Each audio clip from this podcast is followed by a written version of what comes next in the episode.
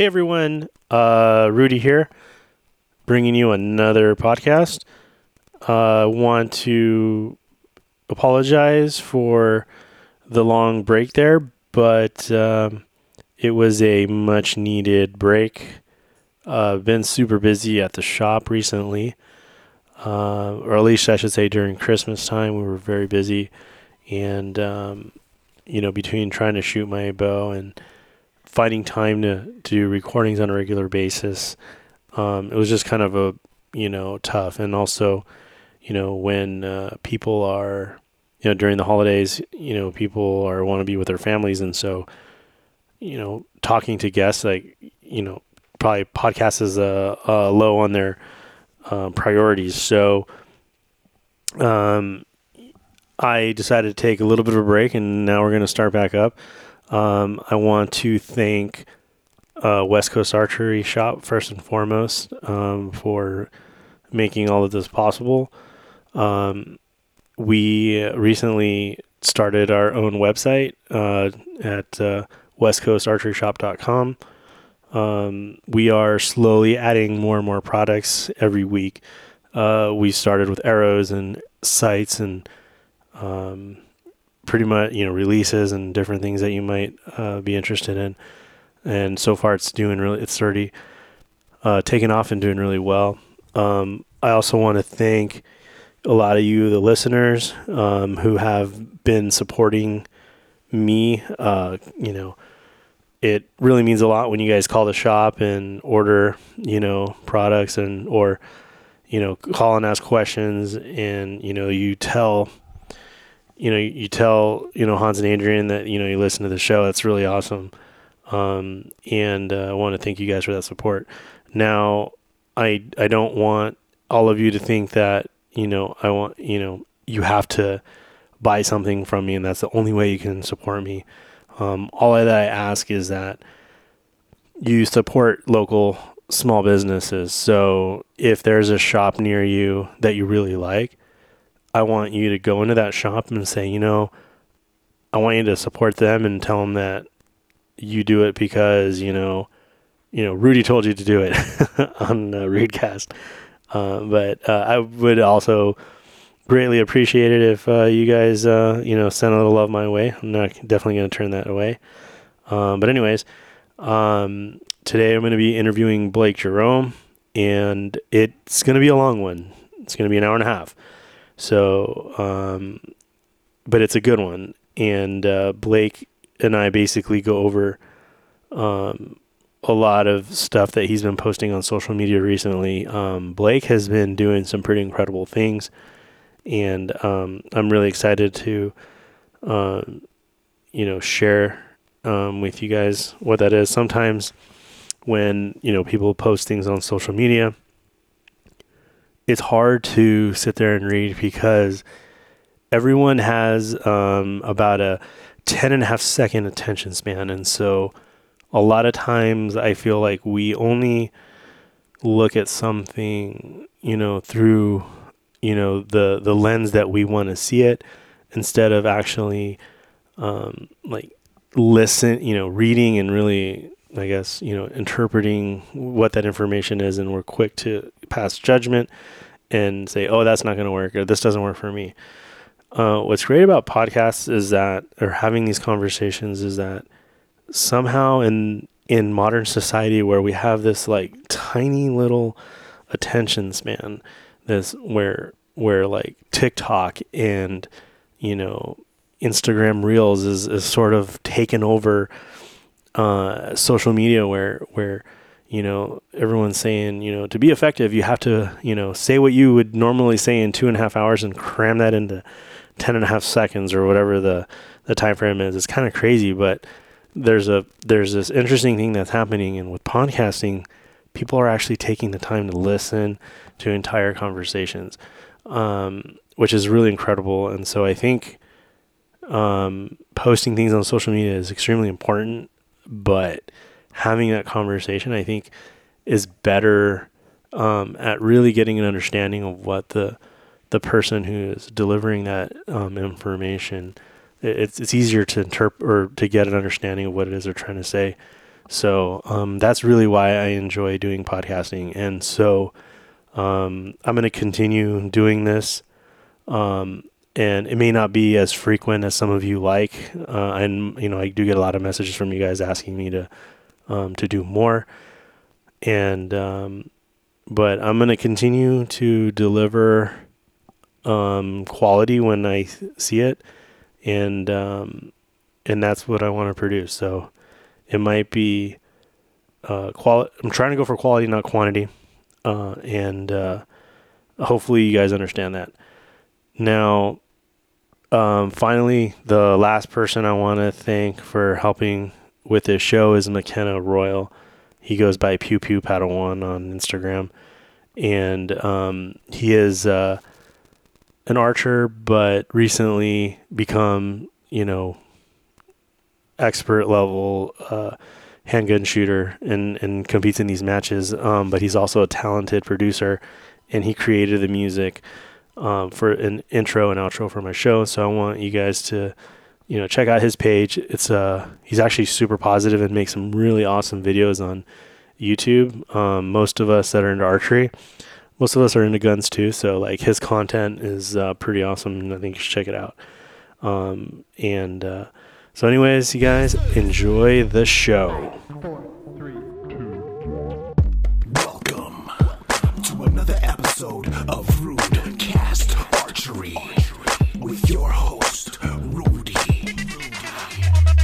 Not trying to shoot as much as I can, and and uh, you know, same old thing, just shooting a ton and getting ready for the outdoor season. Yeah. So yeah, since the the last time we talked, uh, you you were doing a lot of posts and you know, doing uh, getting ready for Vegas, like you posted, uh, like your, one of your goals was to shoot uh, 300, um, 300 rounds, you know, before Vegas. Yeah, yeah, yeah. So like, uh, like obviously you accomplished that goal. Um, how do you think that like that kind of helped you um, be well, prepared? Well, you know, I didn't go to Vegas and uh, perform to the uh, to the level that I was hoping. Um, but I mean, overall, you know, I, I try and always kind of look for the positive in everything, even mm. even when it doesn't go the way that we want it to go. And you know, I just I just told myself, uh, you know, kind of the same thing that I said on Facebook. I was just like, hey, you know, whether you go there and you win or you lose or you make the shoot off or you shoot a first arrow nine, you know what I mean? Like you you've been putting in all this work and it's it's not going to hurt at the at the end of the day this is only going to help you build for future tournaments and you know i can already feel that just my shot for like outdoor is very strong you know we shot we shot one outdoor tournament this year so far and you know i missed three bullseyes out of you know out on a safari course so was that like you know it's just 70 target or 60 yeah 70 it, it was a 70 target okay and uh so so you know i mean all all of the practice is never gonna it's it's never gonna hurt you. It it certainly sucks that I didn't go to Vegas and uh, you know do what I wanted to do. I think I just put a little bit too much pressure on myself. Probably I don't know. I mean, mm-hmm. it's just that's that's a hard place to perform. But uh, you know, trying trying to trying to look at the positives. I, I'm a pretty positive person. I allow myself to get frustrated, but you know, I, I yeah. move on from that pretty quickly. I think we all I think we all kind of do that. You know, we, we yeah, for sure. You have to. Yeah. I mean, for frustration is a, a natural human emotion, and to try and mask that, um, you know, to try and bottle that that up. I mean, it's good to do that in public at the moment, but I think that you have to have that decompression where you know you you kind of come off the line for me i'll go back to my room and just be pissed for a second and then and then move on. I mean it's archery. What can you do? Yeah. Um, well i didn't get a chance to go to vegas. I didn't get a chance to uh, um, talk to you or see you there. I, I got covid right before I that left, sucks, and man. so I had to cancel my flight and everything. So um, was quite a quite the bummer. But um, yeah, I mean, I, I guess I I uh, I wasn't uh, I wasn't referring to like how your performance was in Vegas, but I understand you know you didn't perform the way you wanted to, but like um, your you, a lot of your training um, seems to be um, based on volume of shooting, meaning if you're going to get better, you have to put some time behind the bow, correct? Yeah, that's exactly what I do. I, I, I, I oh, go ahead. No, no, and and that's that's what I took away from you wanting to do 300 300s before Vegas is like you you put in that requires like mathematically I haven't even done the math, but I'm sure that's like how many games a day from when I mean, you, you got to. How many- fr from when I started, I, I I was averaging. I had to shoot about four three hundreds to five three hundreds a day. That Um, that's and, a lot and of that's 300 you know as soon as you screw it up you got to pull the target down and try again you know so you got to actually get about four to five a day. And Yeah. then there was you know there's days where i either just can't shoot. I mean i always make it a habit to shoot every day but i mean there's always going to be days where you know for whatever reason you you can't make it happen or there's days where we have tournaments and i'm not able to shoot. So then the next day i got to bang out like eight you know? So Mhm. it's uh but you know i i really believe in doing the work and that's what i preach to people all the time is is you can't walk away from these tournaments and be you don't have a right to be upset if you're not putting in the work so you know at least if you put in the work you can walk away and be a little bit mad you you at least have a right to be upset but you know if you're Yeah. not going to do the work then you don't have a leg to stand on Right. Well, I mean, maybe next year, you know, Rio told me that the trick was 10 games a day. So yeah and that might be it you know? maybe maybe that's where he went wrong. you know, I, I'm not a. I, I, I'm, I'm definitely not an excuse guy. Yeah. Um, you know, I, I'm not going to sit here and, Yeah. and list all the reasons why I didn't, didn't, you know, shoot how I should have shot in Vegas. But Mhm. I did walk away feeling like I learned a couple of things and saying, okay, I know I, I have a better idea of how I need to practice next year for this. Yeah. Um, you know, and it's not the shooting of the bow. You know, I, I do that fine. Um, I- yeah, I've gotten to the point where in practice I can basically shoot a 300. I would say basically every single time. Um, even on our league nights, I mean, we had like 20, 20 weeks of league, and I think I shot a 319 out of 20 times. You know, so Yeah. I, I can generally always do it. It's just the the putting the pressure on myself and wanting to do it so bad in Vegas that it's just you know I dude I shot scared you know I just I just it, it's bad I don't like to admit it especially to everybody that's going to listen to this but I I shot I shot scared you know and and you're just not going to get it done if that you know if you can't put the put the emotions in check you know and handle that so yeah. so I, I, I at least walked away saying, okay, I think I have a better idea of what I need to do to practice next year, and you know, we're just going to build on this. You know, it's just Yeah. like they say, it's an it's another brick in the foundation, Sure. right? The the the the path to success is paved with heartache and failure, and it's just another brick. So Yeah. just gonna keep trucking. Well, I think I think uh, like we're always gonna have, you know, fear, fear of something. Um, this isn't. Was that your first year shooting in championship? Uh, I shot championship one other time actually, um, and it, it went pretty similarly. You know, I uh, I uh, I don't know. I you know it, it's not.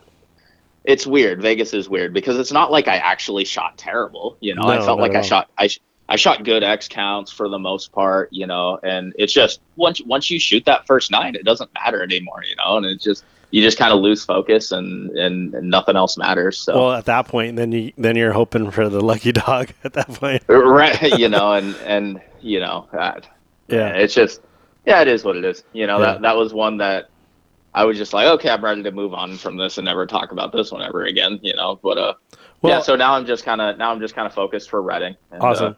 well, I mean, yeah. I think it's important to be honest with people. Like, I think, uh, um, I mean that shows that shows character. You know, if you're honest with people about, you know, the thing is, is we're all human, and and even even like the, you know, I, I'm gonna I'm not saying you're not one of the best shooters out there, but like some I'm gonna say maybe established pros. Um, you know, they have they have good days and bad days. You know, it's like it just. Um, Yeah, yeah, of and course, I think and- I think no one. I mean, there's always going to be the keyboard jockeys that want to, you know, make some smart ass Uh, comment, and Uh, of of course, Yeah. and you know, I, I I try and be a, a positive role model for Yeah. for people around the shop, around our shop, our kind of regular local guys to look up to and say, listen, dude, it's okay to fail. You know, you gotta put everything you have into this and go out and and give it what you got, and it, it you know, win, you know, fail or whatever. I mean, you're Mhm. gonna come out the other side better, right? You're gonna get experience and you're going to be better. So you know, put yourself out there and don't be afraid to fail and, and don't be ashamed of yourself when you do fail, you know, because you're going to in Yeah, archery. absolutely. You're going to lose more times than you ever win. So just get used to it and just and just do it, you know? Well, you So- could you could win a lot if you register in C class, and then Yeah. you know you can just coast, coast. You know, for you know belt buckles every year that way. no I'm kidding. I guess. no, uh, um, but uh, so you like you've been. I know that you you mentioned to me that uh, you were gonna that you've been trying to like teach some seminars, um, and been doing coaching. Um, for people listening, what is that what does that look like? Um, you know, what what is so as far as like so i do a lot of online lessons and i think it's kind of a cool thing to do because i'm able i'm able to reach a lot more people that i i don't get to shoot with a lot or maybe i don't see except for you know a, a couple of times a year i even i i've done a few lessons with a guy from sweden you know and uh it's, it's just cool the the amount of reach that you can get online and you know i always tell people you don't i don't have to be standing there in front of you to to have a good lesson. I mean, oftentimes what makes up a good archery lesson is just having a conversation about what it you know their goals and where they want to go and what they're trying to do and kind of the issues that they're having and just kind of talking through them and figuring out you know what's your issue? How can we maybe solve this? And then you know some and and then oftentimes I will have them shoot but I'll just have them put their phone we'll do it on FaceTime. I'll have them put their you know prop their phone up somewhere. Yeah. and okay let me you know let me watch you shoot. Let me let me see what you got here. And uh you know we'll we'll just kind of pick out issues and and we'll work from there. But Do you, it, it works it's a very effective way you know do and you usually find uh, that most people have issues, or do you find that actually most people really don't have like a form or technique issue? It's just how they mentally, you know, So much of it is- that's it so much Yeah. of it is mental a lot of the guys you know honestly what what i see is that most of the guys that are just getting into archery they they they seek out new products. They seek out releases and arrows and bows and all that. And they and they're not seeking out the coaching which is strange to me. You know i feel like it, rather than invest in the new release invest in yourself and and go find somebody that you trust and and get lessons from somebody. But usually the beginners are are oftentimes either they just got a buddy that kind of helps them or they're self-taught. People that are willing to pay for coaching are people that are stuck somewhere they've been shooting for a while and then they start to plateau and they just can't figure out what they need to do to mm-hmm. move on. And those are the guys that are seeking out coaches. And and those are the the types of people that i work with most often. They're the people that are getting close. They're right there. They're on the cusp of being really great shooters and they're just stuck. And oftentimes it's mental stuff. Oftentimes you know one of the biggest things i talk about is is you know these guys will just want to beat people right? They'll have one person in mind and it's like yeah i really want to beat this guy.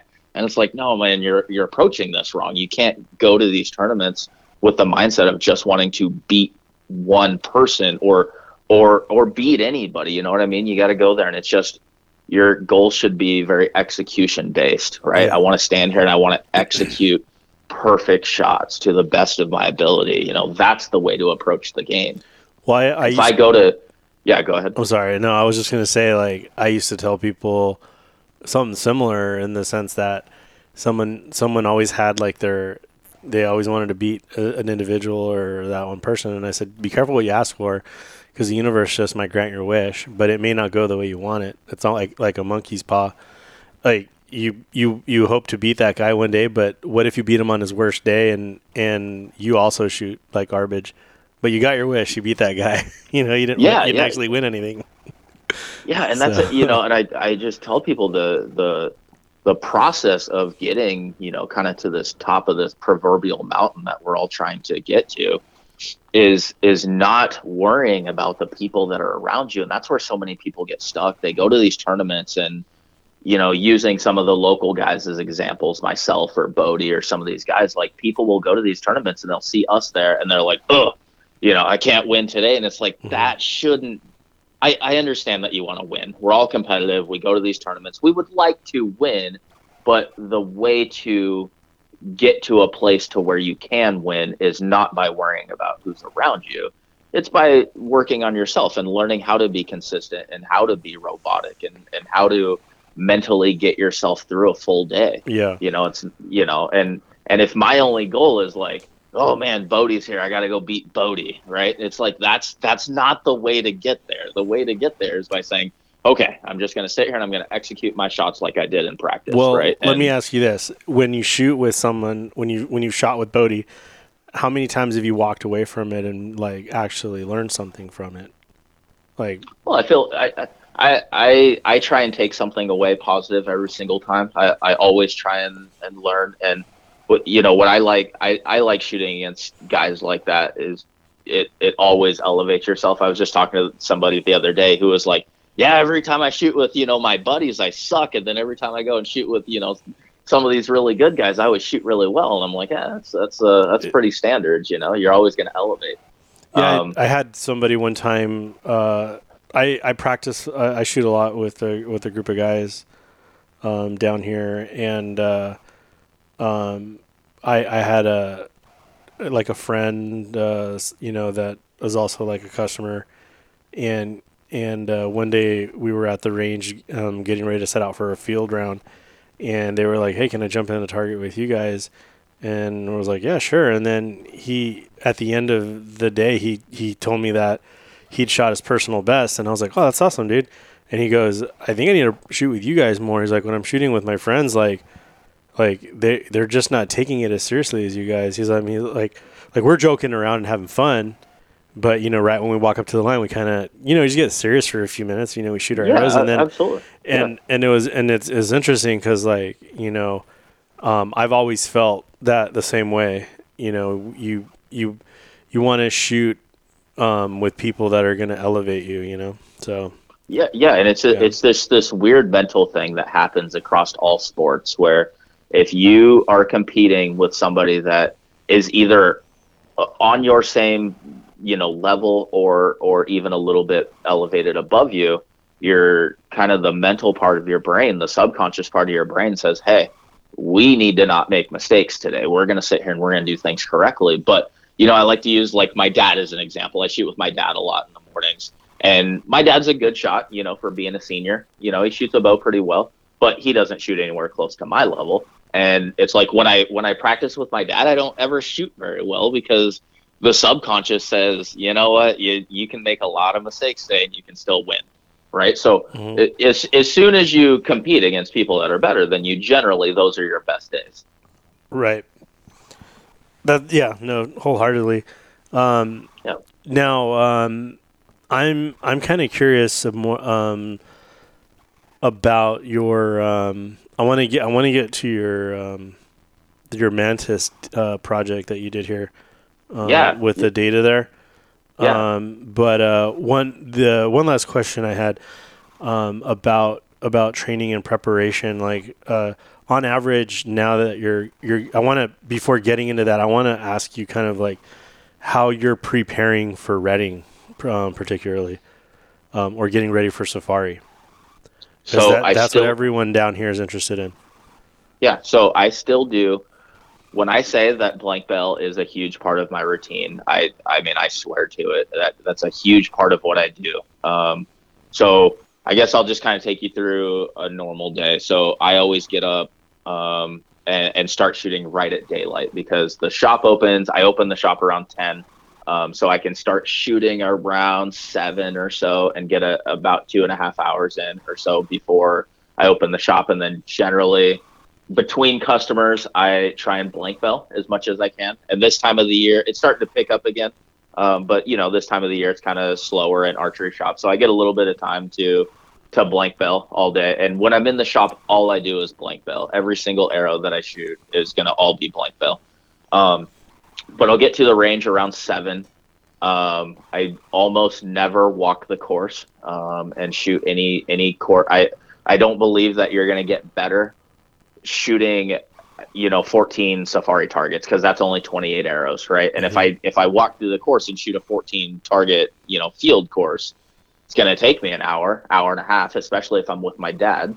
Right. Um, so i don't do that because i'm only getting 28 arrows in and i like to get volume and i like to i i, I focus on quality but I also want some quantity as well, right? Because I Mhm. want to stay in shape and I want to continue, you know, to just pound it into my subconscious of, of how I need to shoot shots. So what me and my dad do every morning, we start at about seven and we shoot until about ten thirty. We stand there eighty yards and I put up a two inch orange dot and I just shoot eighty yards at a two inch orange dot.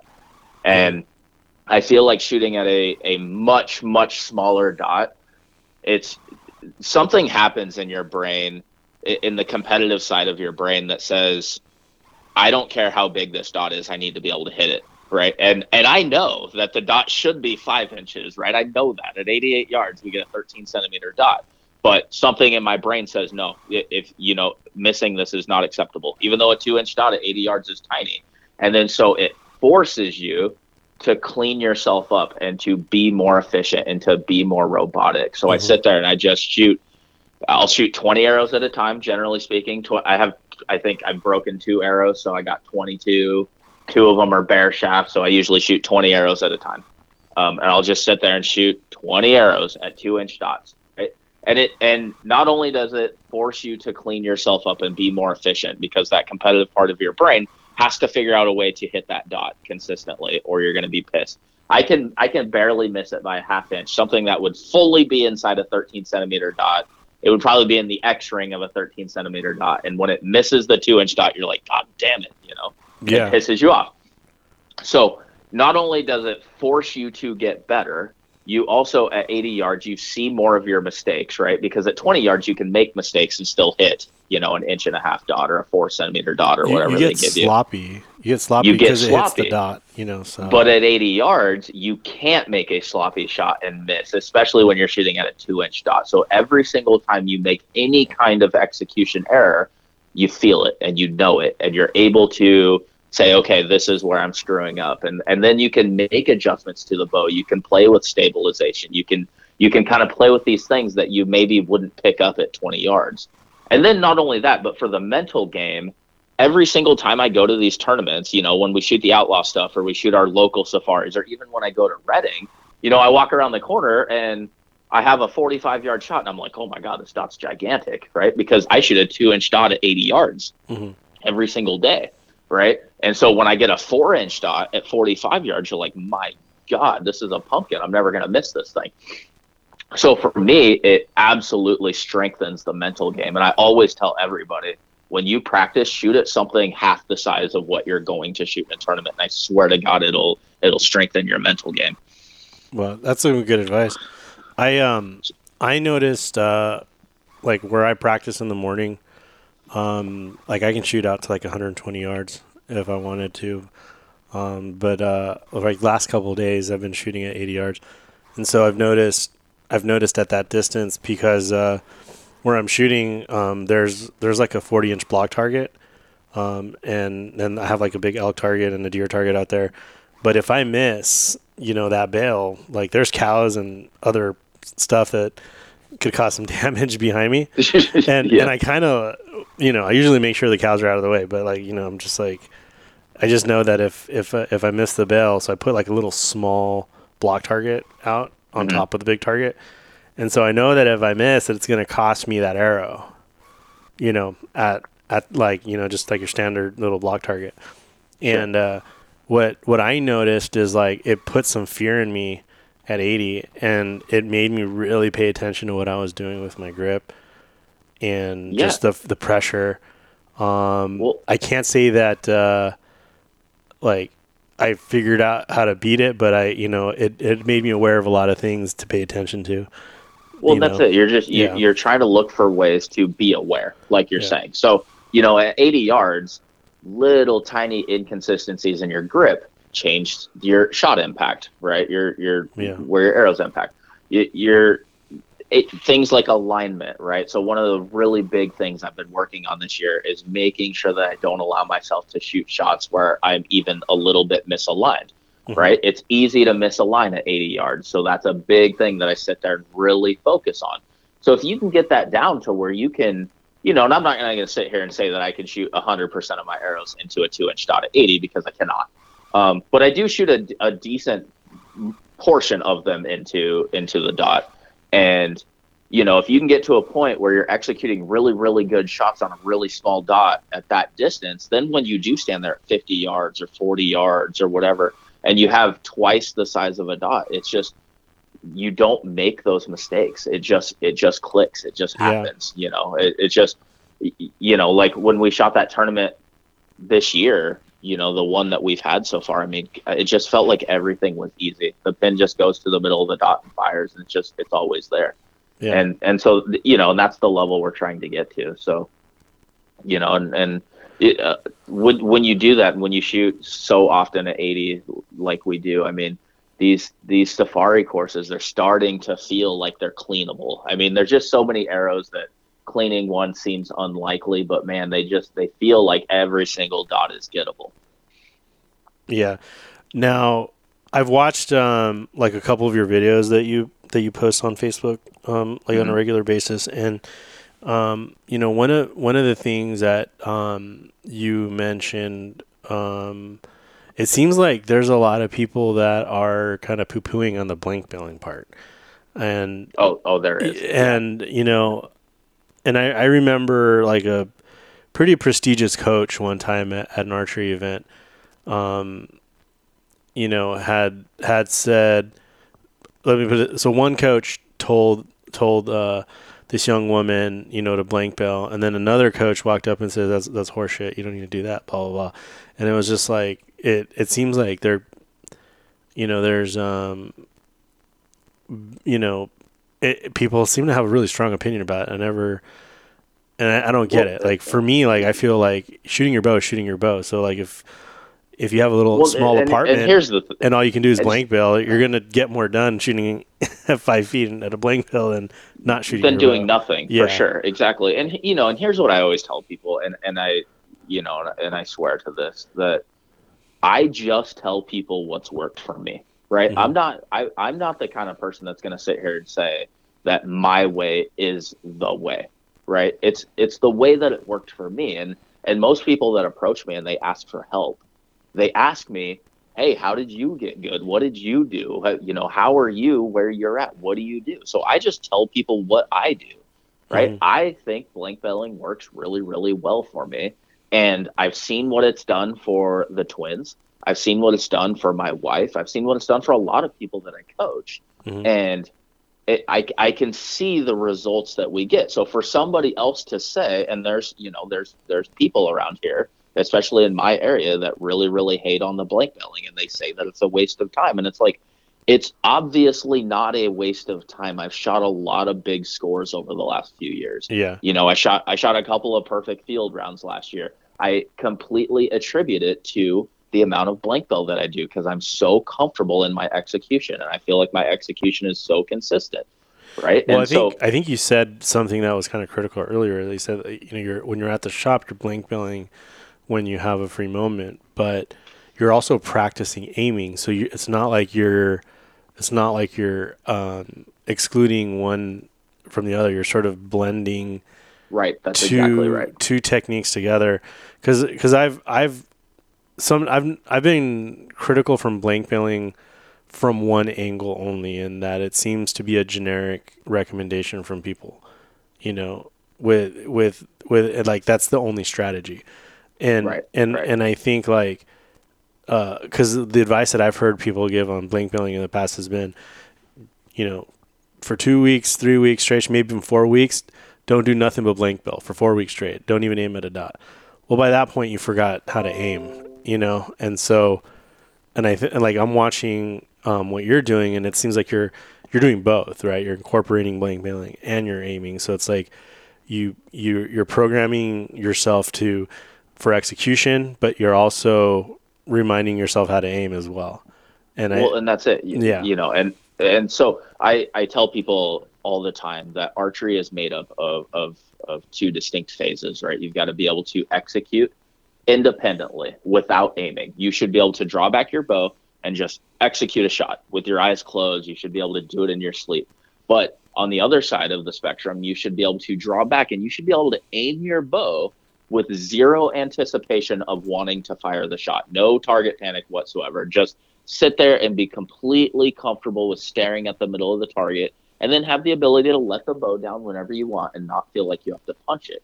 And when you can do both of those independently very well and you bring them together, then archery becomes pretty easy, right? So that's exactly right. I, I do a lot of blank baling because I want to keep my execution as as clean and as, as efficient as I possibly can. But I also want to sit here and aim at targets and make sure that that execution happens when my pin is in the middle of the target, just like it's supposed to.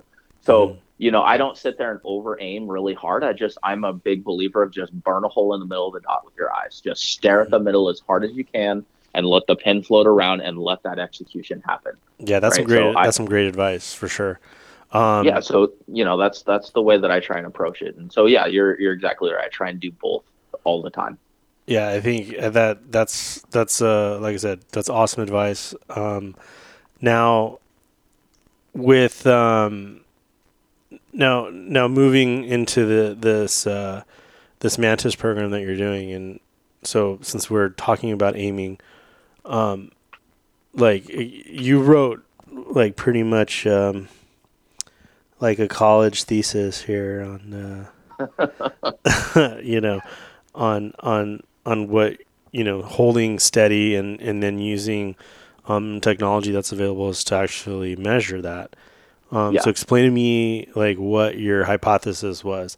And well, then, let me yeah, uh, let, let me just kind of give you a general outline of, of what we were thinking here. So we I I have had I won't say you know, but you know, so I I've had I've had one person in particular basically tell me that stability doesn't matter, aiming doesn't matter. You know, it's all about executing the release.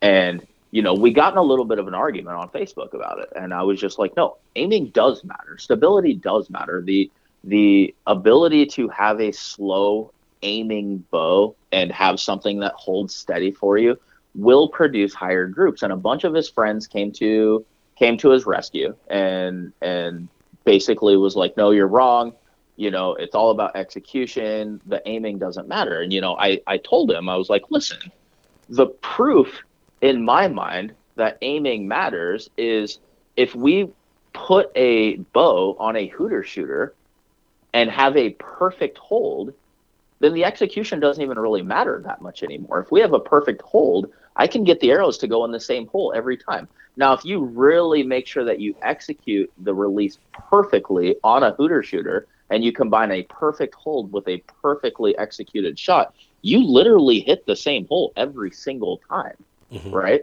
And so I was like, no, I know that stability matters. You can't sit here and tell me that it doesn't.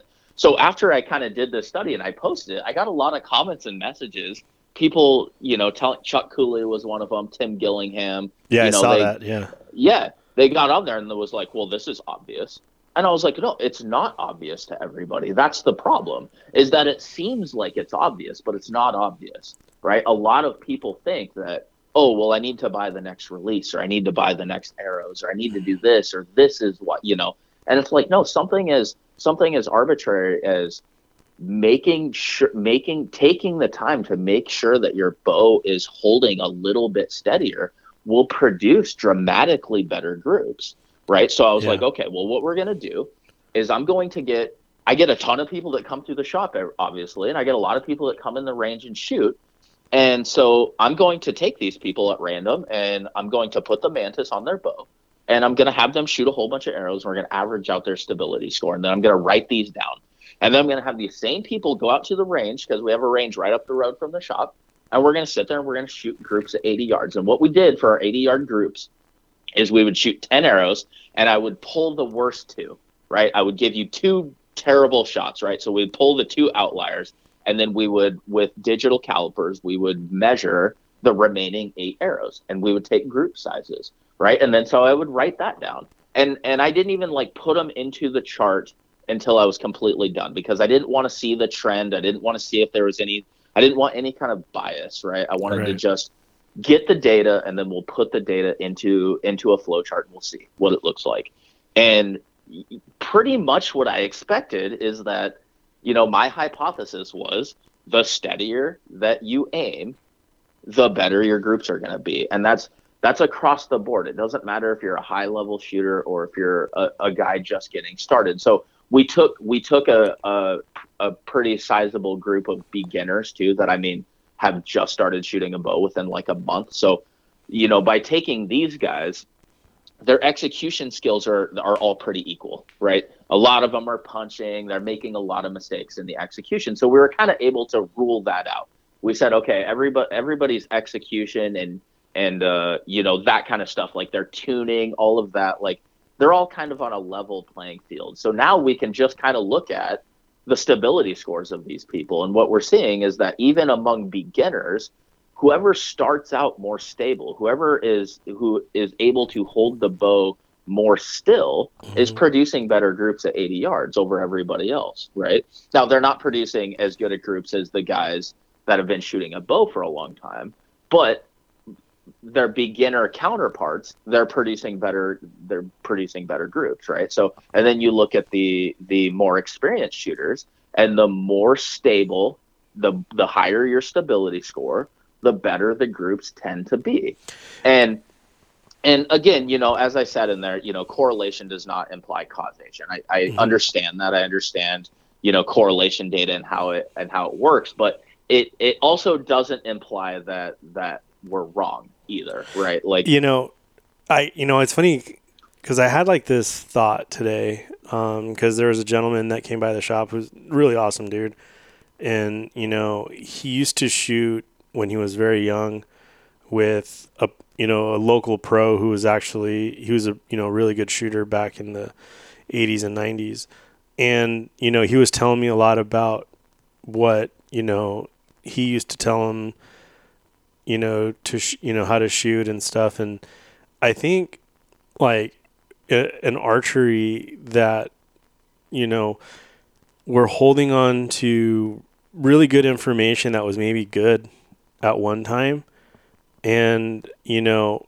and not that what we're doing is like complicated, like you said if earlier, you know, like if we can as long as we can keep maintain alignment and aim and execute a good shot without um, any kind of fear or anticipation, you know, we're probably going to hit the tar- the dot like almost every time.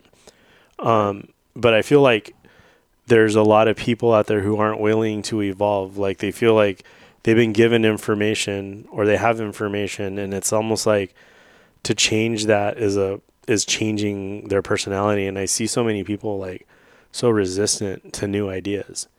You know, yeah, it, and it's crazy because it's like so many people are setting records and and shooting at a level that probably 10 15 years ago people would have thought that's impossible and and they're and they're doing things that like 10 years ago if you were doing it you know the coaches at the time would probably you know hang you at the altar. Yeah i i think you're right. And so you know and then like i was saying you know yeah. one of the reasons that we even wanted to do this right why i really wanted to gather this data was because me and me and a guy we were we were kind of you can name names here. it's okay no it's no. all right. We're we're, we're kind of we're kind of poking fun at each other yeah. online and he posted his stability score and i just kind of made a comment like oh man you suck dude. You know you got to get that score up.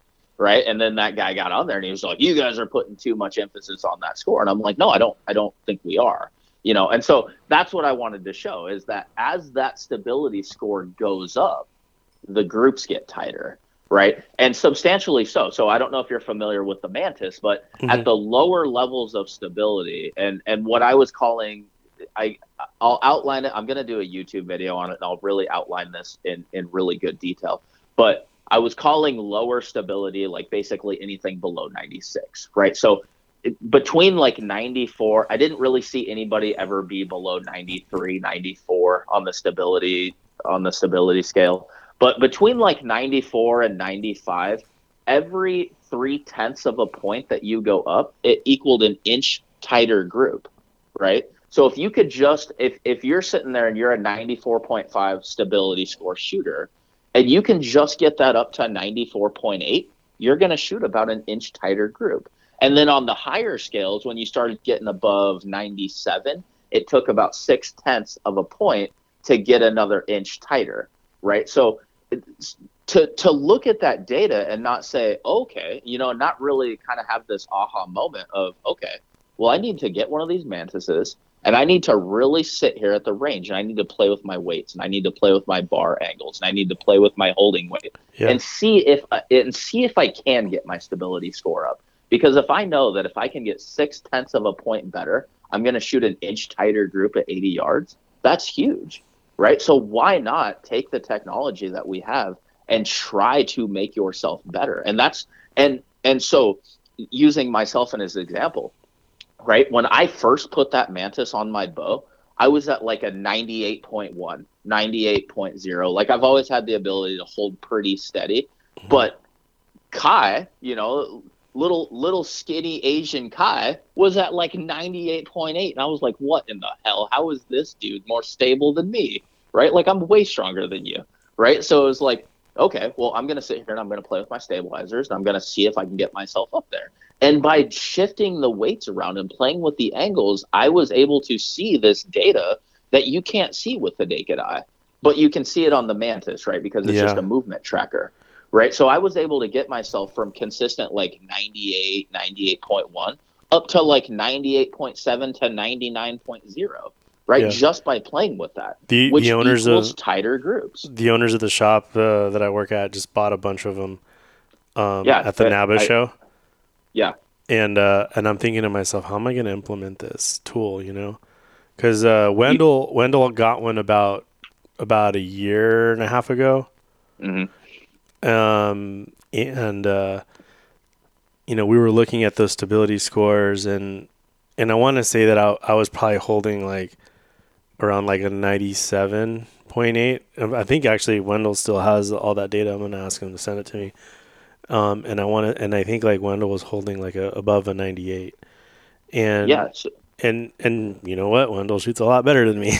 you know, it's like, well, and and that's it. There's a there's a definitive correlation. You Yeah. know, when you look at the numbers, you can see okay, the guys that are holding steadier are shooting tighter groups, right? You know, like my buddy Kit. You know, he shot he shot a field round with me the other day, and then he stuck the mantis on there, and he played with the mantis, and you know, he was shooting good groups at 80. He was shooting about a four to five inch group at 80. You know, really strong groups. If we were shooting at the at the 13 centimeter dot, I would say damn near all of his arrows would be in the dot almost every time, right? But I was wadding them in the middle of the dot, right?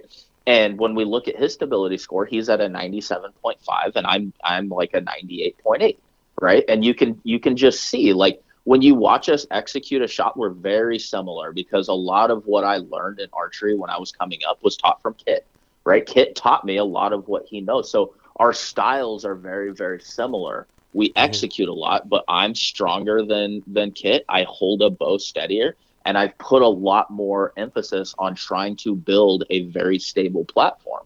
And so, you know, and and that's kind of I think it's kind of opened up his eyes where he's like, oh shit, I need to buy one of these and play with this thing. And I'm like, yeah, man, like people think that looking at that stability score is overrated, but it but it's not, right? Because Well, if- again, if, you can get six tenths of a point better, Yeah. it's going to equal an inch tighter group, and an inch tighter group is a lot less points dropped in a tournament. Well, I think you've you've done you've taken it to where you've actually measured and you, you can say, you, you know, I'll, I'll you know I'm looking at the graph right now and you're what you're you know what you're talking about and saying you know if you can in, improve your score you're gonna you know see an an improvement in your grouping.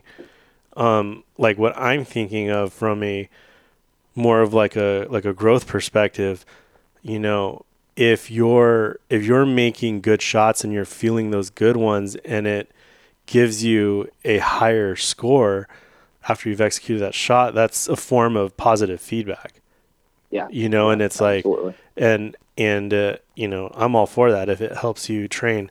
Like like one of the tools that I li- that I've that I like to use is um an app called Video Delay Okay. it's just like a it's just a free app that you can download on you know and it like just records um, like a 20 second loop. So it just shows you what was recorded you know you know prior. You can actually change the timer from like 15 20 30 seconds whatever. So you just set your your phone or your ipad up on a tripod and you take a shot and then it just shows you what you just did you know so you can actually revisit your shot. You just look over look at your shot and then you know you shoot your next arrow and you're just looking at your feedback so like mentally if the shot felt good you can also kind of like see yourself like physically you know, and get because you know if you don't Gotcha, have like yeah. someone watching you telling you, yeah, that. Right, right, Yeah. right. Okay. But like this Yeah, sounds I like, like that. this sounds like another tool that would be really helpful to people. You know, Well, and it is, and, Yeah. and just like you're saying, it- using it as just strictly a training tool. You know, like using Kaylee as an example. Kaylee was at the range the other day, and, and she had one on her bow, and we're sitting there and we're watching the live because you can sit there and watch it live, right? Then the little stability number will pop up after the shot. And you know, every time that she would shoot the shot and say, "Oh, that one was a good shot," you'd look at her stability score; it's like ninety-seven point three, right? And their average is, you know, ninety-six and a half to like ninety-seven point two, because you know they're they're little girls; they don't hold nearly as strong as I do. Um, and and again, you can see that in the eighty-yard groups, and and I thought that was kind of interesting too. That it really gives a great explanation as to why women don't shoot as well as men, generally speaking, right? Because I've had that question a lot too. Well, why don't women shoot as well as men? Everything, you know, the bow does the work, but it's because we're physically stronger and we can physically hold the bow steadier, generally speaking, right? But every single time she would execute a poor shot, she'd be like, "Ooh, that was a bad one." You'd look at it and it's like, "Ooh, 95. Yeah, that was that wasn't a very good one. Don't do that." yeah, right so it's it's really cool to be able to immediately get that that feedback and then to be able to watch the as, as a coach to be able to sit there and watch her bow on the screen live and kind of see where her movement's coming from is it up and down movement is it side to side movement what's going on Have it kind of gives it because you know as a coach you you don't know when you're just watching a shooter you don't know what the sight picture is doing but Right. when you're watching the mantis you can see exactly what their sight picture looks like and that and that's huge that's a huge training tool Yeah. Have you have you gotten a sample of data from stronger fe- like adult female shooters that are Just- more just- developed? yeah ju- just the girls um, they're they're hands down the best shooters in my area as far as females um, Because I- it, I it's would- interesting. Like I would be curious to see like how well like Paige holds yeah compared yeah, to, I, I like, would too some of the more elite guys. You know, because I would say that she probably holds better than some. well and and so you know again like but she's Paige- tailored her Paige- equipment to fit her. You know. it- yeah, and she's definitely bigger and stronger than like what you'd see from Isabel and Kaylee, who weigh like hundred pounds, right? So, and and that's why you know another big thing that I tell them, like, hey, you guys execute really well, but I think kind of your limitations are physical. Like, you guys need to hit the gym and get stronger, and your game will get better. Mhm. Um, but yeah, I just I just think the Mantis is a really cool tool to to kind of be able to see what's going on in your shot and. Do and they again, hold so a many- lot of stabilizer weight in their setups? The girls. they they they hold probably more than they should but i'm not i, don't tell them how to do it anymore you know i, let- I let Yeah. them kind of do their thing Because I would they- be curious from like an experimental thing, you know, to like, you know, well and and so they if they have their lowered bow that set weight? up they have their bow set up to where they hold the absolute strongest right now and we've played with that mantis a ton with them and when they go lower amounts of mass weight their stability score goes way down when they oh, go Oh, really? Yeah, where they are right now is where it's the absolute best, and then if they go heavier, it starts to go back down. So we've been all over the board with. with So you- I mean, we've used it extensively. So you have optimized it for them. That okay? Y- Yeah, yeah. For for the, yeah, we've we've got it as good as we can possibly get it for their body type currently. I'm hoping that they will, you know, get stronger in the future and, and be able to, Yeah. you know, see that stability score go up. Um, but I am actually pretty impressed with where their stability score is for how how big they are. You know what I mean? Because there there was a lot of men in this study that are a lot stronger than them that were not holding anywhere close to as steady as them. So you know it it's kind of cool to see. You know, and that you know it, just at the end of the day, I mean, there's so many people that were saying that stability doesn't matter that I wanted to gather this data and basically show you in black and white no it does matter. It absolutely matters. And you know if you think that it doesn't matter just like i've said several times if you don't think it matters then take your stabilizers off the bow and shoot the bow without stabilizers. Yeah. because it because it does matter. Well, it's funny because I think like how much movement is in your in your sight picture, like how we how our brain measures that is is solely up to the interpretation of the individual, right? So now we have this device that can physically measure it, and and you know then then it's just data and no longer feelings, You know, because I, I I've in the past been told by um, some greater shooters that you're never going to be able to hold the the bow perfectly still in the middle, and and I agree with that. Like, because then you would have a score of 100 percent if it was not moving at all. Correct? Yeah, well, ninety nine point four is the best we could get even on a hooter shooter. But You- yeah, essentially, you know, essentially, you- yeah, close to that, Right, right? right, right. So, so you know, um, because I've often heard like a pro say, "Oh yeah, my pin moves a ton." May- maybe to them, but like comparing that to like myself or any, you know, just anybody, like they're, I, they're, they're, what they're calling, you know, a disastrous pin float maybe is actually steadier really good too. it- yeah. really good, you know. And so it's like, you know, people are. I, I think uh, probably people are a little bit too quick to dismiss something without trying it first. And that's it you know Yeah. because we we talk about that a lot too you know i'll i'll ask people like well what does your pin movement look like? Because i can't see what your pin's doing. Yeah, right? So i'm like okay well do you you know on a vegas target do you hold in the x ring? Do you hold in the 10 and people look at me like i'm crazy and they're like what? No i hold in like the yellow. And i'm like oh okay well i can hold it in like the x ring to to 10 ring if i'm really floating. Hmm my pin will really, really sit steady. And then, like, you know, when we shoot at 80 yards, when I shoot at that two inch dot, generally speaking, my pin breaks on the two inch dot. Like, I obviously two inches at, at, a, at 80 yards, you know, I float outside of that. But for the most part, I can hold that pin pretty much on the two inch dot and float around that dot. And most of the time, the pin breaks on the dot. Um, so, you know, there will be days where my pin float is a little bit more than that, but it still stays around the dot. Where, you know, there's some people out there that would be like, oh my God, that is so steady. I'm sitting here saying, oh man, I'm holding like crap today. Right. So you're exactly right. It's just, it's your own, it's your own perception. yeah. No, um, I think I. I mean, I like where you're going with this. Um, I mean, I'm not. I I've known. I I've had a gut feeling that this was a good product. Um, and like I said, being 100% honest, I just didn't know how to implement it. Um, and then, and I, and I gotta say, I gotta give you a bunch of credit for that because in the future, I'm gonna use this tool and, um, I'll make sure to give credit where credit's due because I think you've enlightened me quite a bit here with this. And so, um, I, I think, I think, I thank you for that. And I think anyone who is listening to this, um, should be very open-minded and maybe consider, you know, you know, col- you know, this is science, right? We're collecting data and we're trying to like make decisions. Um, Yeah. And, and that's it. I tried to, I tried to do it as, as unbiased as possible. I mean, Yeah. I had a bias obviously because I kind of had a hypothesis that, that I assumed it was going to do what I thought it, what I thought the data ended up saying. But like I said, I didn't plug any numbers in until we completely gathered the data because I didn't want to know what the trend was doing. I just wanted to gather the data, measure the groups, and then you know once we were all said and done gathering data, then we'd plug it in and see what happened. Mhm. And uh, you know, I I kind of got the results.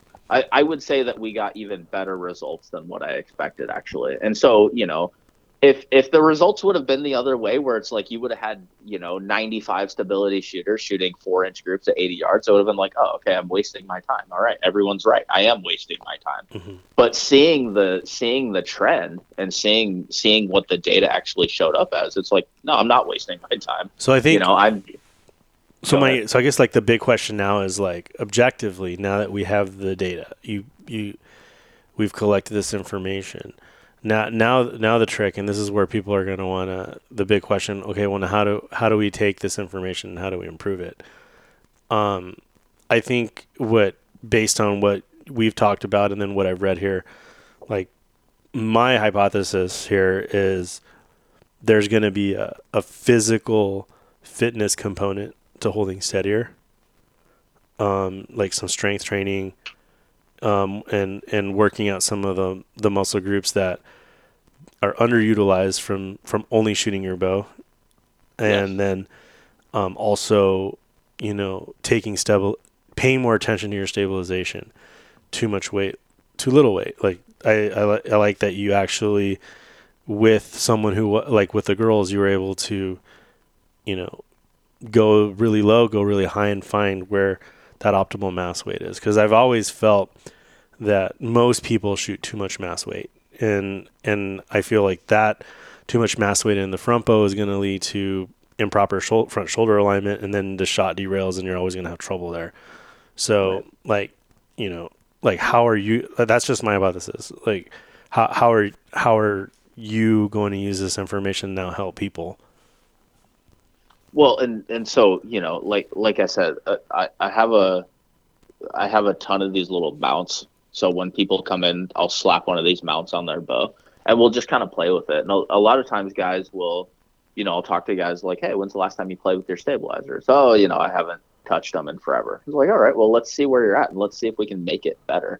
And so for me, the only thing that I ever care about on the Mantis is that stability score. I don't really use the rest of the Mantis the way that other. I don't care about the traces, and I don't really even look at the timing or whatever. I mean, there you can you can utilize this Mantis a lot more than what I even am. I'm just using it for stability, and and the other way that I use it um, is I will take even even if I'm not trying to improve the stability score, I'll use that stability score as a baseline. So let's say you're a 97, right? And then let's say, okay, I really want to experiment with lengthening my draw length. Okay, well we lengthen the draw length a quarter inch, and now let's shoot it again and see if your stability score went up or it went lower.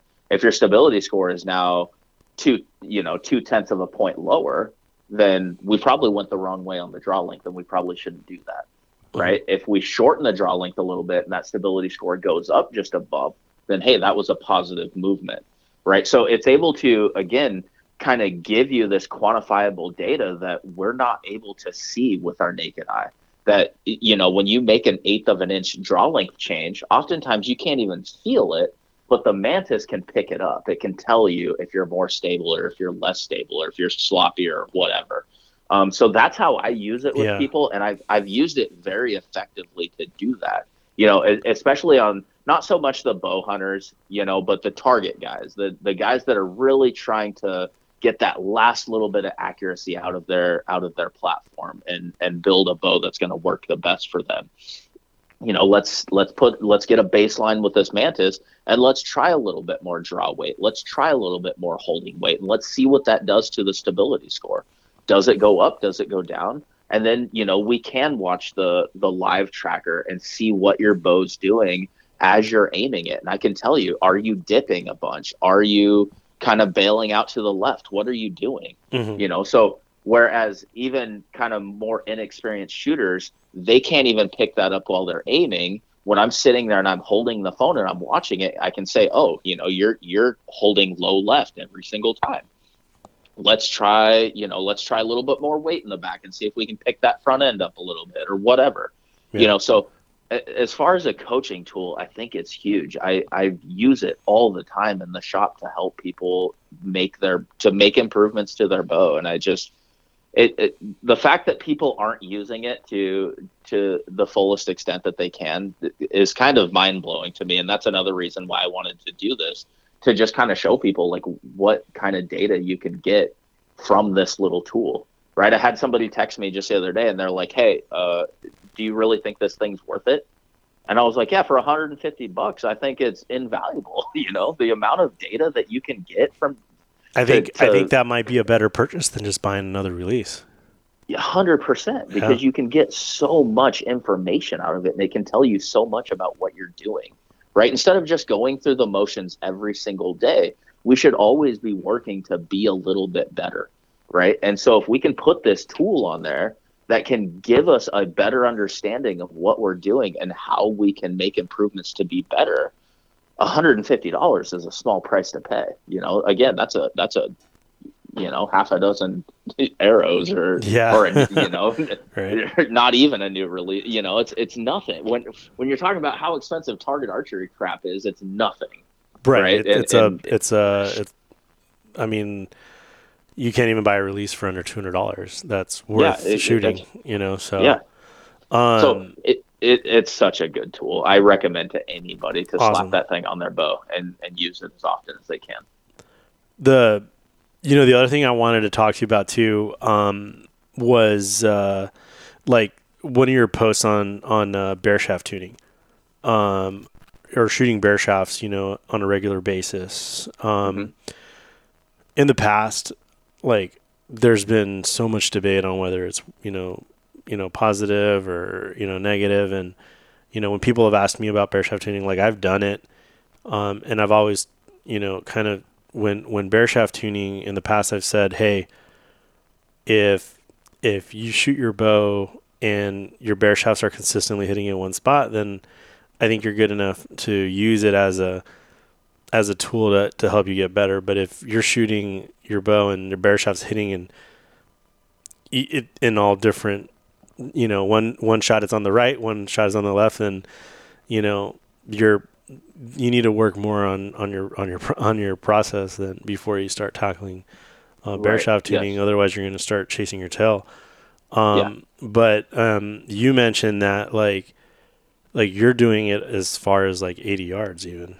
Correct. Yeah. So you'll you'll eventually what I've kind of found in the past is is I will make these tiny rest adjustments. Like you might get it to hit exactly with your fletched arrows at 20 yards, then you go back to 30 yards, and it might be a skosh right. You know, so you make your adjustment, you bring that arrow back in to where now your bare shaft can hit with your fletch shafts at 30, just by that little tiny micro adjustment.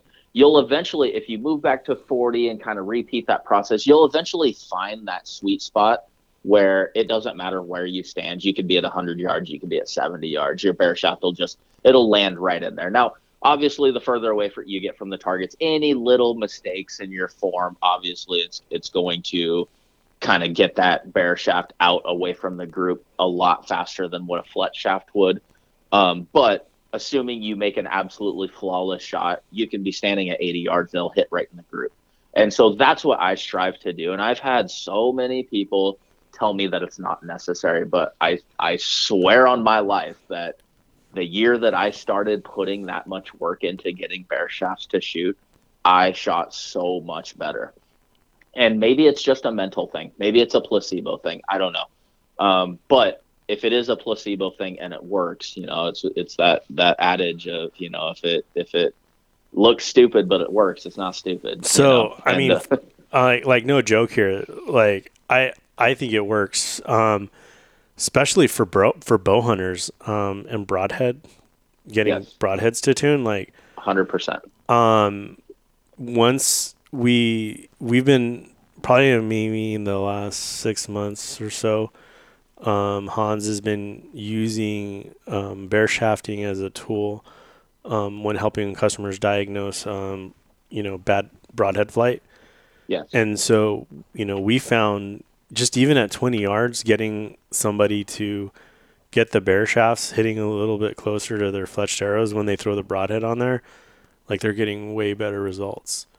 Well, so um, here's the deal. it. So here, so so the idea behind bare shaft, and and again, when I set up bows and I shoot, I try and be very logical about what I'm doing. Right? I don't. I've never been the person that will run my cams out of out of sync, right, or anything like that. You used to hear a lot of people say, "Oh, Hoyts have to be out of sync" or whatever. And my question was always, "Well, why?" Right? You know, because there's there's a team of engineers that sit in a room and they think this crap up, and they're a lot smarter than I am, and they think that the cams should be ran even. So I'm going to go ahead and run them even because logically that's what makes sense. Right. So now if somebody can give me a logical answer of why to do something, then sure, I'll sit there and listen to you. But I'm never going to just do something just to do it. Right. So in my mind, getting a bare shaft to fly perfect out of your bow means that that arrow is coming out of the bow as cleanly and as efficiently as it possibly can. And if you can get that arrow to fly perfectly, so all fletchings do, right? The fletchings put drag on the end of the arrow and it keeps it on a straight path, right? So if you can get the bare shaft to come out of the bow clean, fletchings will keep it on that straight path. So now if we can get a bare shaft to land with the fletch shafts, essentially the fletchings, the vanes on your bow are not doing any work. They're not doing anything to correct the arrow. The arrow's landing in the bullseye no matter what, even without vanes. Yeah. So now the vanes are just there to correct the inconsistencies in our shot, in our in our form, the little small inconsistencies that we make from shot to shot. That's the only work that the vane has to do to correct, right? So now you end up shooting these much much tighter groups, right? And and you know, I, I've I've played with other people's bows you know, I we I, I got a buddy who who has a bow set up to the exact same draw length as mine, and I can shoot it basically exactly like mine. And we'll stand there 80 yards, and I can't shoot anywhere near the group size out of his bow at 80 yards as I can with mine. And I'm like, I don't know, maybe it's just because I'm comfortable with my bow, and you know his is a different bow, but I would like to believe that I should be able to pick up any tuned bow and shoot it about the same and I can't even come close. And and it's like okay is it because I've taken the time to really really tune my bow really really well? Or you know I, I don't know. I don't know what the answer is but I mm-hmm. feel like it works. And because I feel like it works I'm going to keep doing it. You know I don't you know yeah, if people don't want to do it then fine but yeah, I you know it's funny. I'm I'm seeing a consistent trend here because like like uh, like I talk to Wendell pretty much, you know, almost every day, um, mm-hmm. and uh, he's always telling me about like the questions and the comments that people give him on his podcast. You know, when he's you know releasing information, it seems like more people are interested in telling you why you're wrong. Or I don't say more, but it seems like there's always like this in, in archery, like cause we're such a small group of people. It seems like everyone's like more interested in telling you why you're wrong and why you shouldn't be doing something and it seemed to be yeah. telling it to the people who are actually you know beating everybody at the moment. Well, it just sort of boggles it sort of it sort of boggles the mind. Like I'm I'm sitting here going like, okay, so someone here is doing something that's you know um, they're more successful. Like you think you might maybe just stop for a minute and, and listen to the logic and why they do it, and you know maybe it is well, a placebo, but you know they're just sharing what what you know works best for for you. you Again, know? I'm you know I'm not I'm not that guy that will sit here yeah. and tell you that anything that I do is is the way. Right. I don't. I'll, I'll do it for you on your behalf. Okay, don't worry about it. I just, I just, I'm, I'm not the guy that's going to sit here and say, "Hey, you have to bare shaft your bow if you want to shoot the best that you can." I'm sure that there's pros out there that are a lot better than me that have never bare shafted. I, I don't know. I, I just tell people what I do and what works for me, and also everything that I do, I make the twins do it. I, you know, I tell my buddies to do it and I see the results that they have. I would never, I would never give somebody misleading information. I always tell people like, Hey, try this. It's working really, really well for me. And again, you're, you're exactly right. I'll get so many people, you know, and not to sound like a dick, that's not what I'm trying to do, but I'll get so many people that shoot way lower scores than I do tell me that what I'm doing is dumb. And it's just like, uh, okay, I don't, you know, I don't, I, I don't understand why you say that. You know, I shoot a lot better than you do. I don't, you know, but I, I don't know. It, you're right. There's a lot of people out there that just want to tell you that you're wrong instead of, you know, coming up with their, you know, everything that I've, that I teach and that I do is just from trial and error. It's just from like, hey, this is what I do. It works. You should try it. If if you don't try it, or if you think blank baling is stupid, you've got a different way that works better. Then cool. That's you know, if it's working for you, then then do that. But I'm just letting you know that I Sh- think shooting good in your garage, shooting at know, an elite level is dumb. Like who wants to do that? I'm, I'm just telling you that okay. if you stand in your garage and shoot at four yards, that I think you'll get better. I, you know, I think that if you take the time to bare shaft your bow, you'll get better. I think if you take the time to put a mantis on your bow and make your bow sh- hold super super steady, I think you'll shoot a bow better. You know, I'm just, I I really really like competition. I love helping people and I, I want people to be as good at this as possible because I want to go to tournaments and I want to have these battles. I don't want to go there and just, you know, just win hands down or whatever. Like I want everybody around me to be really good at this so we can go there and have these these awesome shoot offs and yeah. you know, and have it be a fun event. So, you know, I'm always trying to get people to the next level as as as much as I possibly can. So that's why you know I like doing these podcasts, and I don't I don't you know like I told you before we started, like I don't keep any secrets. Like anything that I know, I will tell people because at the end of the day, I can I could take all of the information out of my brain and put it into somebody else's brain. And if they haven't done their 10,000 hours of work, it ain't going to matter. They they still have to sit there and they have to do the practice and they have to learn how to do it. So I will give you all of the information that I that I have figured out over the years and that I know. Well, I re- because I was at the reading, end of the day, you still got to do it. I read this. Uh, I was reading this book by uh, um, by like uh, by by a real famous um, like uh, financial person who was talking about how he was basically sharing like tax strategies and like you know strategies for building wealth and you know and and uh, on one of on one of the questions that was asked of him um, was or a common question that he got from some of his seminars and stuff was like why are you sharing this with you? Won't the 1% of the population who controls most of the wealth like be mad at you for sharing these strategies? And he goes no. He's all they won't because they realize that only 1% of the population is going to be willing to do it. Yeah, exactly. you know? and, and and it's like and that was and it was and it's true. I mean it's like it's like that with anything right? It's like Yep. you, you could you could give every you could outline you know you could give people gold and then you know people will only be as successful as as for as much work as they're they're going to put into it That's right. I got Yeah. I got a buddy that I talk him up all the time because he came from. It, the, he he's going to end up listening to this, and so I'll I'll talk him up a little bit. Um, so our buddy Sam, he he was legitimately the worst shooter I've ever seen in my entire life. If you would have asked me two years ago if Sam would ever be good at shooting a bow, I would have told you no. Like he he won't. Sam does it for fun. You know, he wants to go out and shoot an elk. He shoots target stuff just for fun, and that's fine. You know, it's all it's all good. But Sam's never going to be real good at this. Well, last year, Sam he decided that okay, I'm done screwing around. I want to be good. I'm, t- I'm tired of being at the bottom of the list every single week. I want to be good at this. So he, he bought a target bow and he started coming in for lessons. And he has all of a sudden completely changed himself around where before he just kind of shot once a week for fun. Now he shoots every single day. And he's got this bug unlike really anyone I've ever seen besides like, you know, myself or you know there it takes a very a very special type of person to get really really good because you have to put in the work. You have to do it. Yeah. And so i i told sam yesterday i was like listen you're you're going to get to you know you're getting you're getting pretty good in a short amount of time. And you're going to have these people come up to you and be like oh you bought a new bow that's why you're good. Or you bought oh you're shooting x10s this year. That's why you're shooting so good outside. Because i'm not shitting you dude. He last year he shot like in the 1300s for a safari. And this we just went and shot half a field the other day and he only dropped 11 i was like dude like Yeah. what in the hell man? Like all of a sudden he's like shooting really really good right so i told him i was like listen people don't and we're sitting there and it's like almost pitch black out because we've been shooting until dark right and it's me and him at the range nobody else there and we're shooting until dark and i was like listen people don't see this. They don't see the work that you're putting in right now. Nobody sees all of the hours that we put in. I was like, I shoot as soon as the sun comes up, and I shoot as long as I possibly can until I have to get into the shop. And then generally most night or most days, you know, I'll shoot a bunch in the shop when I can.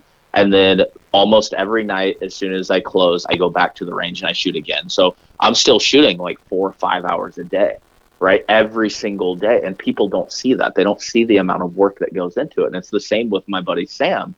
People don't see how much he's putting into this. All they're seeing is that he's rapidly getting better.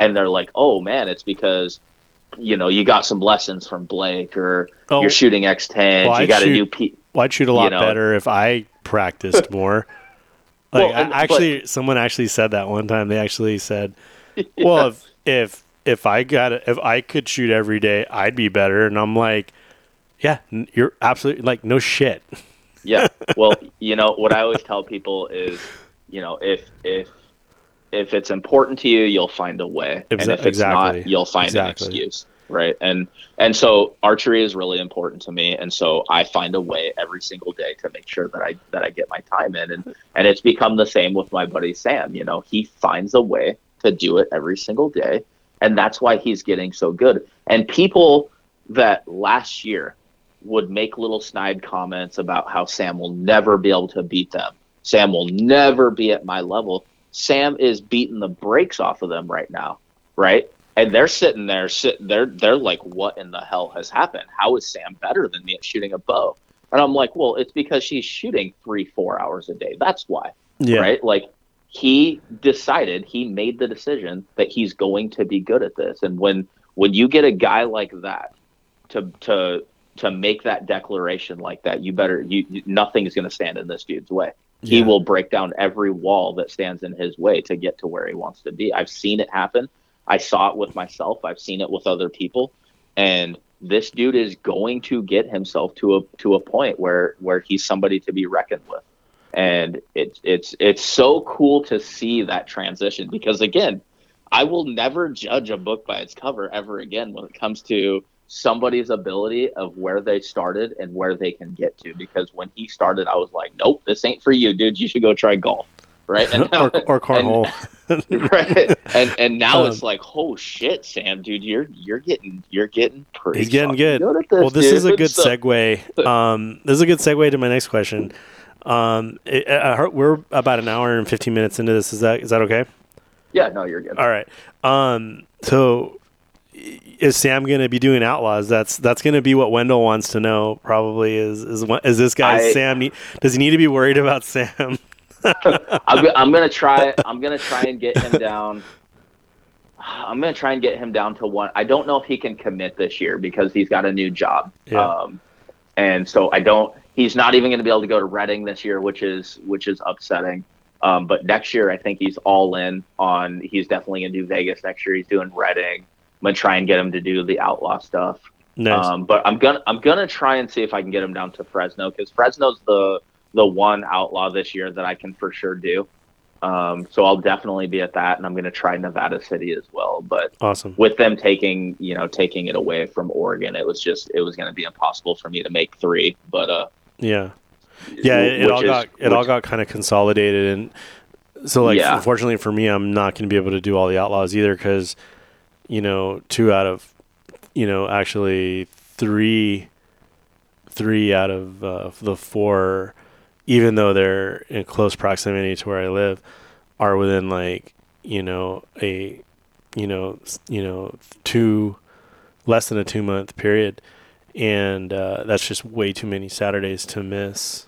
Um, yeah, and and for for me to have to travel Yeah. down to Northern California in that short amount of time when we already have to do you know Reading, and it's just like God, I Yeah. just I just you know so a lot of us guys up here that do them we rely on that on that finals being at Eugene Yeah. because that's something that's it's not too far away we can make that happen it's well, maybe next year that might that might come back. I think.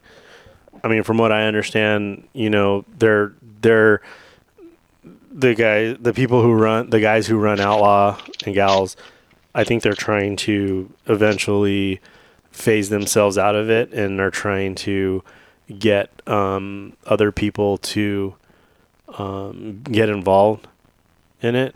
Um, Yeah. However, like what I, from my observation, what I've seen is like that's been said for many years, and and and what I see is like something that's been created, and they're I think they're afraid to let it go, and and just trust that you know whoever takes over is going to do a good job of it. And I think at some point they're just going to have to like just trust whoever they choose to take over and manage it. yeah I mean Yeah. just find the guys that are super you know like if if if they ever wanted to expand and they wanted to run one in Washington I would be more than happy to put one on up here Yeah, they I need, they need an will always- ambassador from the local club to be Yeah, able to handle Yeah.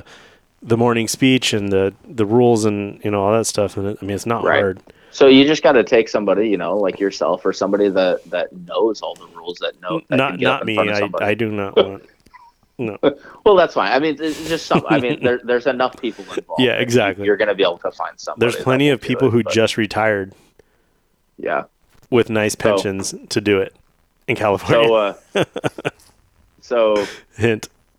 who's who's uh who's going to be the one that wins it this year?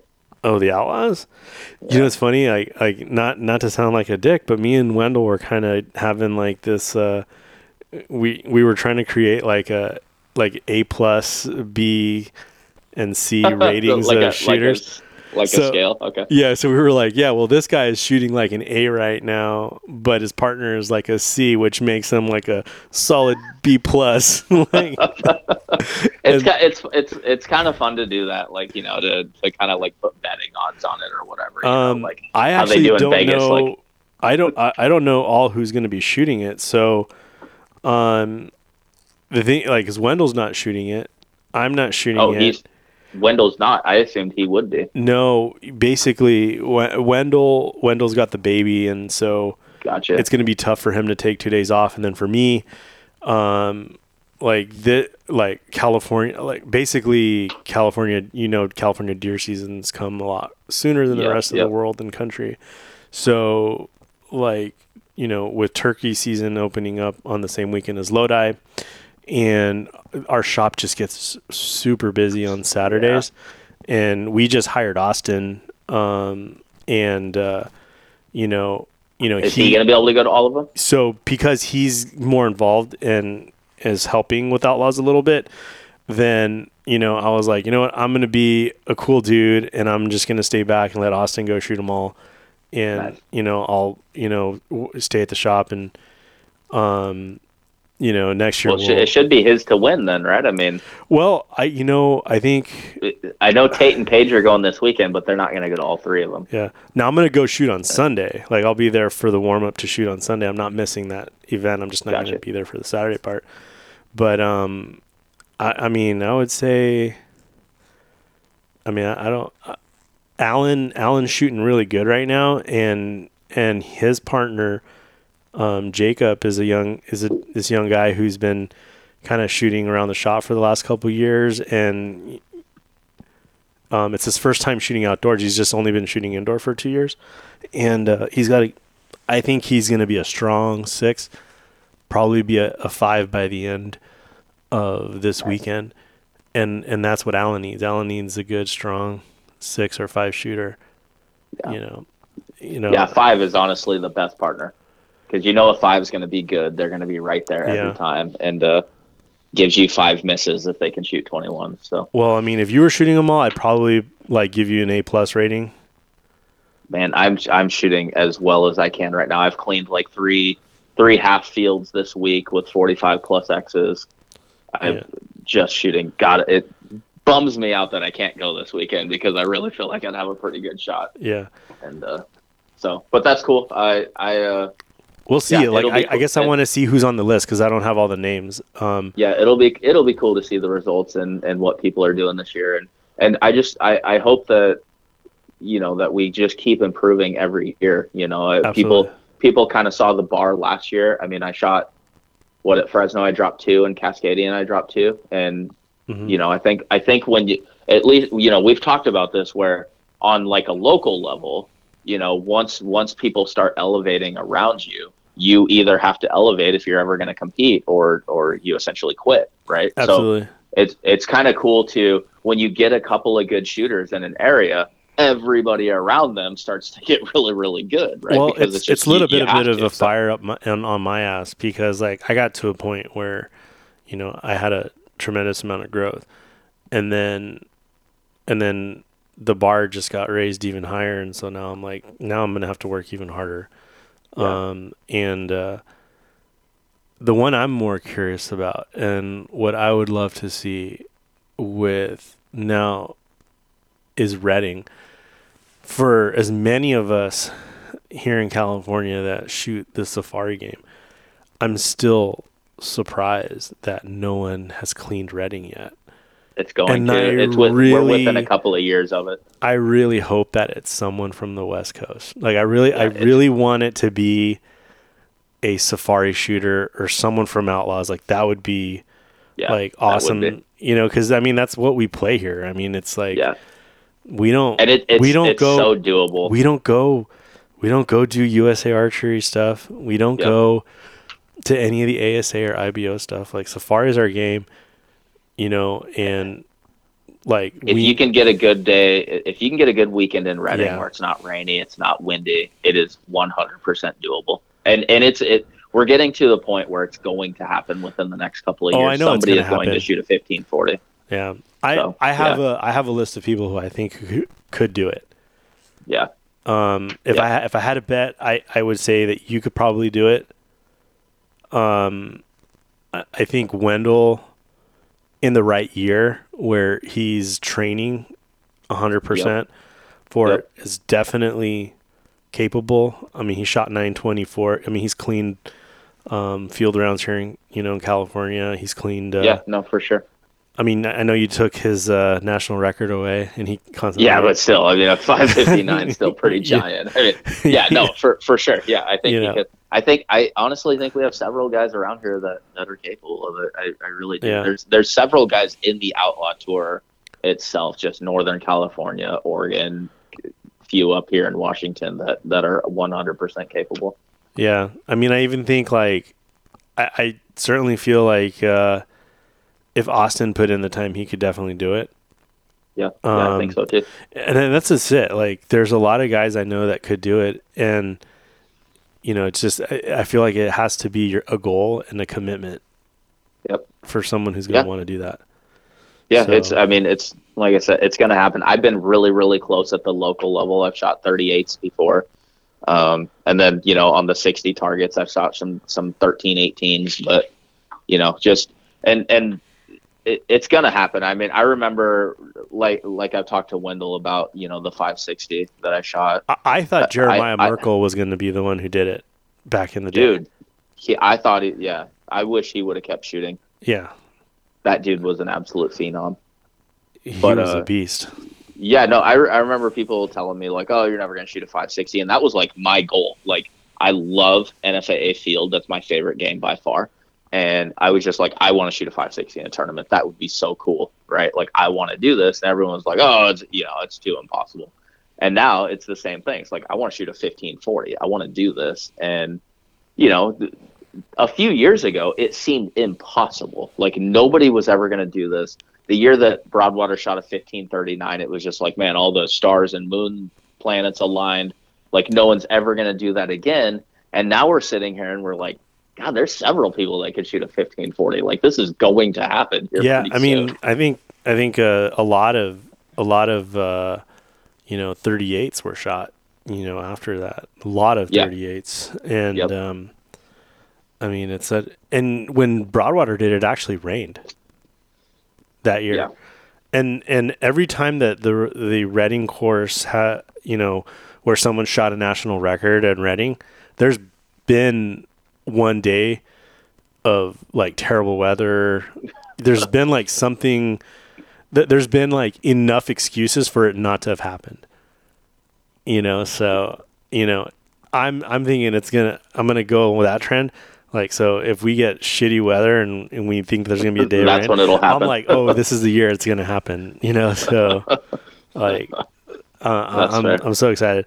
I really, like I said, I really hope that it's someone, you know, from a safari person who does it. So, um, but anyways, well, dude, I, I really appreciate you um taking the time to talk with me. Um, Yeah, of course, man. we're almost like an, an you know an hour and a half here, and I think um, what a lot of what you've shared is really positive, and you know I hope more people can listen to this and gain take something away from it, and not just send me a message and telling me why they think it it's bullshit. You know, just if you're gonna do Yeah. that, like just don't bother sending me a message. Like I've I've blocked a lot of people.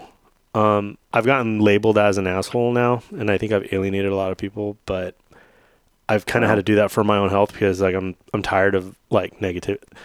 Arguing with people. Yeah, it's it's, just- It's really it's so weird how- people just love the drama in the sport. I just I just Yeah. don't understand it. Like Mo- most of the most of the dudes that we shoot with, it's just they just they're cool dudes and they just want to shoot a bow. And but I don't know. It it does seem I don't know if it's just all sports or what, but it seems like there's a lot more drama than there needs to be. Yeah, I mean, because I think we're also such a small, like small community. But Right. but anyways, um, like I said, thank you so much. Um, if uh, if there's anything in the future, if you ever want to share something, like please, uh, um, don't be afraid to reach out. Um, um, I like these conversations. So yeah, man, that sounds great. I'll um I'll work on uh you know just uh editing and cleaning up the audio a little bit, and then I will um let you know when I'm posting it, and uh, we can get it out. Sounds good, man. I appreciate it. All right, well, have a good evening, and um, we'll see you in um, uh, maybe Fresno, but most definitely Reading. Okay. Sounds good, man. All right, bud. have a good one. Yep, you too. Bye.